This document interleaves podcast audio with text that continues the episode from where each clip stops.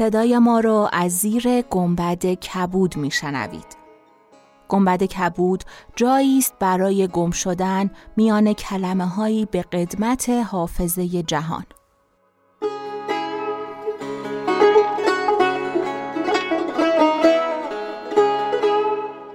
سلام من شقایق جهرومی و دوستانم شما را به زیافت نور و کلمه دعوت می‌کنیم به قسمت هفتاد و دوم گنبد کبود گوش می‌کنید.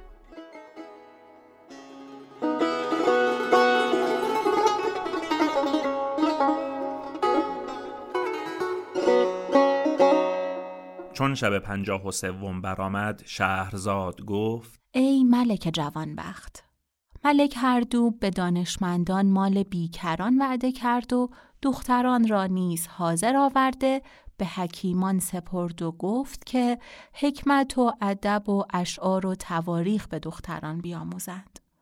حکیمان فرمان پذیرفتند. ملک هردوب را کار به دینجا رسید. و اما ملک نعمان چون از نخجیرگاه بازگشت ملک آبریزه را به قصرندر ندید. تفتیش کرد و خبری نیافت.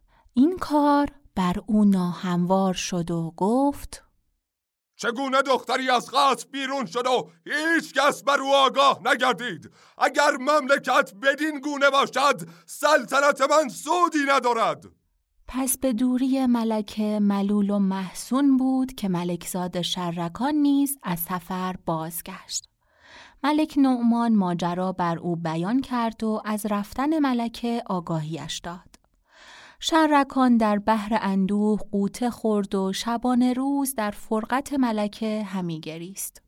اما ملک نعمان پس از چند روز ملکه را از خاطر فراموش کرده به تفقد زوال مکان و نزهت و زمان بپرداخت و علما و حکما به تعلیم ایشان بگماشت. شرکان از کردار پدر در خشم شد و به برادر و خواهر رشک برد و بدین سبب رنجور گشت. روزی ملک نعمان با شرکان گفت چون است که تنت نزار و گونت زرد همی شود. شرکان گفت ای پدر هر وقت بینم که تو به اولاد صفی مهربان می‌شوی و با ایشان نکویی می‌کنی مرا رشک میآید و بیم از آن دارم که رشک بر من غالب شود و ایشان را بکشم. و تو نیز به سبب ایشان مرا بکشی و از این جهت نزار و زرد همی شوم. تمنای من این است که شهری به من واگذاری که من در آنجا به سر برم و عمر بگذارم. چون ملک نعمان این سخن بشنید و دانست که سبب ملالتش چیست به دلجویی او برآمد و گفت ای فرزند هرچه تو خواهی دعوتت را اجابت کنم و در مملکت من بزرگتر و محکمتر از قلعه دمشق جایی نیست. آن را به تو دادم. پس منشیان بخواست و منشور ایالت دمشق بنوشتند. ملکزاده سفر را آماده شد و وزیر دندان را نیز با خود ببرد. پس پدر را ودا کرده همی رفتند تا به دمشق رسیدند.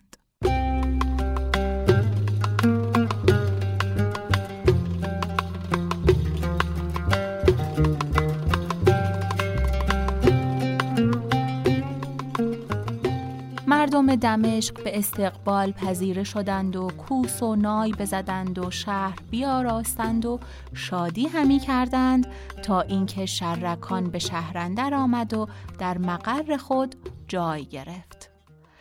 و اما ملک نعمان چون پسر را وداع کرد حکیمان و دانشمندان نزد او بیامدند و گفتند که فرزندان تو حکمت و ادب بیاموختند. ملک از این بشارت فرهناک شد و به حکیمان بسی مال داد و زوال مکان را دید که بزرگ شده و چهارده ساله گشته مایل به عبادت و دوستدار فقرا و اهل دانش است. زنان و مردان شهر بغداد او را دوست می‌دارند و حال بدین منوال بود تا اینکه در بغداد محمل عراق از برای زیارت مکه معظمه و مدینه منوره بسته شد. مکن چون محمل حاجیان را بدید آرزومند بیت الله الحرام گردید و به پیش پدر رفت و اجازه سفر مکه خواست. ملک نعمان ممانعت کرد و گفت سب کن که سال آینده من خود به مکه خواهم رفت تا را نیز ببرم چون مکان دید که این وعده دیر خواهد کشید به نزد خواهرش نزحت و زمان رفت. دید که به نماز ایستاده. چون نماز ادا کرد مکان با او گفت که مرا شوق زیارت مکه و قبر نبی علیه السلام در دل است و از پدر اجازت خواستم جواز نداد. قصد من این است که پاره ای مال برداشته بیخبر از همه کس به حج روم. نزحت و زمان سوگندش داد. مرا نیز با خیشتن ببر و از فیض زیارت محرومم مگذار چون شب درآید و ظلمت جهان را فرو گیرد از این مکان به درای و کس را آگاه مکن پس چون نیمه شب شد نزحت و زمان برخواست و پاره مال برداشت و جامعه مردان پوشیده به در قصر روان شد. دید که برادرش مکان اشتران آماده کرده و به انتظار ایستاده. هر دو به اشتر سوار گشته در دل شب همی رفتند تا به حاجیان برسیدند. و در میان محمل عراقی جای گرفتند و شبانه روز همی راندند تا اینکه داخل مکه معظمه گشته مناسک حج به جا آوردند و از آنجا به زیارت قبر نبی علیه السلام بیامدند. پس از آن حاجیان قصد بازگشت کردند. زوال مکان با خواهرش گفت که می‌خواهم به بیت المقدس بروم و ابراهیم خلیل را نیز زیارت کنم. مرا شوق از تو فزونتر است. پس چهار پایان کرایه کرده با مقدسیان روانه شدند. ولی نزحت و زمان را آن شب تب بگرفت و زود خلاص یافت. پس از آن زوال مکان رنجور شد و خواهرش پرستاری و مهربانی همی کرد و همی رفتند تا به بیت المقدس برسیدند. بیماری زوال مکان سخت شد. در حجره کاروانسرایی فرود آمدند. مکان را رنجوری هر روز افسون می‌شد و نصحت و زمان به خدمتگذاری مشغول بود و از مالی که با خیشتن آورده بودند صرف می کرد تا اینکه پشیزی از آن مال نماند و سخت بیچیز شدند. آنگاه از جامعه های خیش به خادم سرای داد که به بازار برده بفروشد.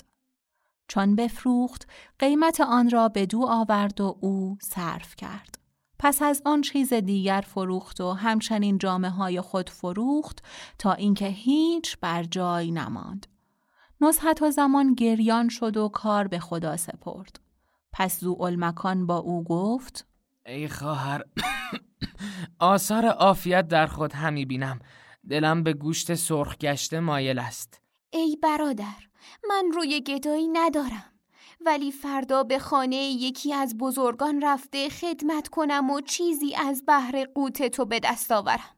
آیا پس از عزتها به ذلت اندر همیشوی چگونه مرا هموار شود؟ پس هر دو بگریستند و نصحت و زمان گفت ای برادر ما در این شهر قریبیم یک سال است که در اینجا هستیم و کس به حجره ما قدم ننهاده و از گرسنگی نتوان مرد. مرا جز این به خاطر نمی رسد که فردا بیرون رفته خدمت یکی از بزرگان کنم و از بحر تو قوتی بیاورم تا از مرض خلاص یابی و به شهر خیش رویم. پس نزحت و زمان ساعتی بگریست. پس از آن برخواسته روی خود را با پارچه عبای کهنه که شتربانان دور انداخته بودند بپوشید و برادر را در آغوش گرفته بر دور جبینش بوسه داد و گریان گریان از پیش برادر به در آمد. نمی‌دانست که به کجا رود. و مکان انتظار خواهر همی کشید تا هنگام شام شد و نصحت و زمان باز نگشت. مکان آن شب نیز به انتظار بنشست و از دوری خواهر پریشان شد و سخت گرسنه گردید. ناگزیر خود را از حجره بیرون افکند و خادم سرای را آواز داده با او گفت مرا به بازار ببر. خادم او را برداشته به بازارش افکند. مردم قدس بر او گرد آمدند و به حالت او رحمت آورده بگریستند. زوالمکان از ایشان به اشارت خوردنی بخواست. بازرگانان چند درم دادند و خوردنی بهر او بخریدند و بخوراندند. پس از آن او را برداشته در دکهی به کهنه حسیری بخواباندند و ظرفی آب به بالینش گذاشتند. چون شب برآمد مردم از او پراکنده شدند و هر یک به کار خیش رفتند. چون نیمه شب شد مکان را خواهر یاد آمد و گریان شد و بر ضعیفیش بیافسود و بیهوش بیافتاد.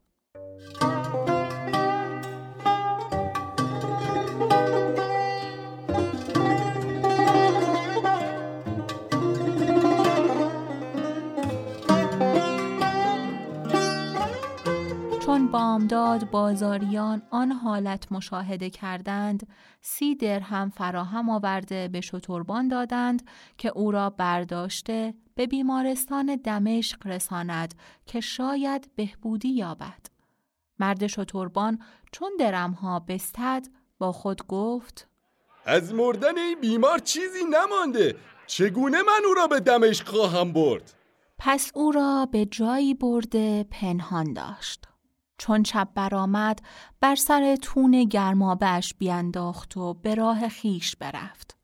چون نزدیک سباه شد تونتاب از برای افروختن تون بیامد. زوال مکان را دید که بر پشت افتاده با خود گفت مردگان را به دینجا از برای چند انداختند پس نزدیک رفته سرپایی به او بزد دید که همی جنبد.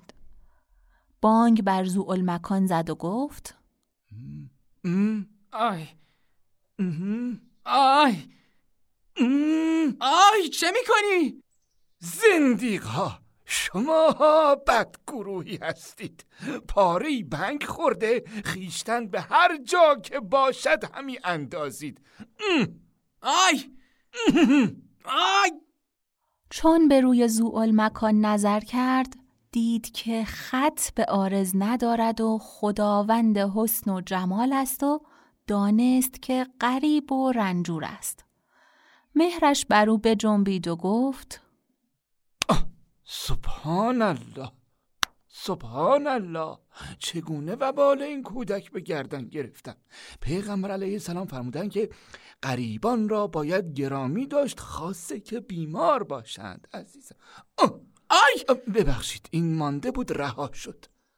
پس او را برداشته به خانه خیش برد و زن خود را به خدمتگذاری او بگماشت. زن برخواسته خوابگاه بگسترد و بالین بگذاشت و آب گرم کرده دست و پای او را بشست. تونتاب به بازار رفته گلاب و شکر بیاورد. شکرش بخورانید. گلابش به کار بردند و جامع پاکیزش بپوشانیدند. پس نسیم صحت به او بوزید و بهبودی و عافیت روی بداد و بر متکا تکیه کرد. تونتاب خورسند و شادمان شد و گفت بارلاها خدایا به رتبت پاکت سوگند می‌دهم که سلامت این جوان در دست من گردان.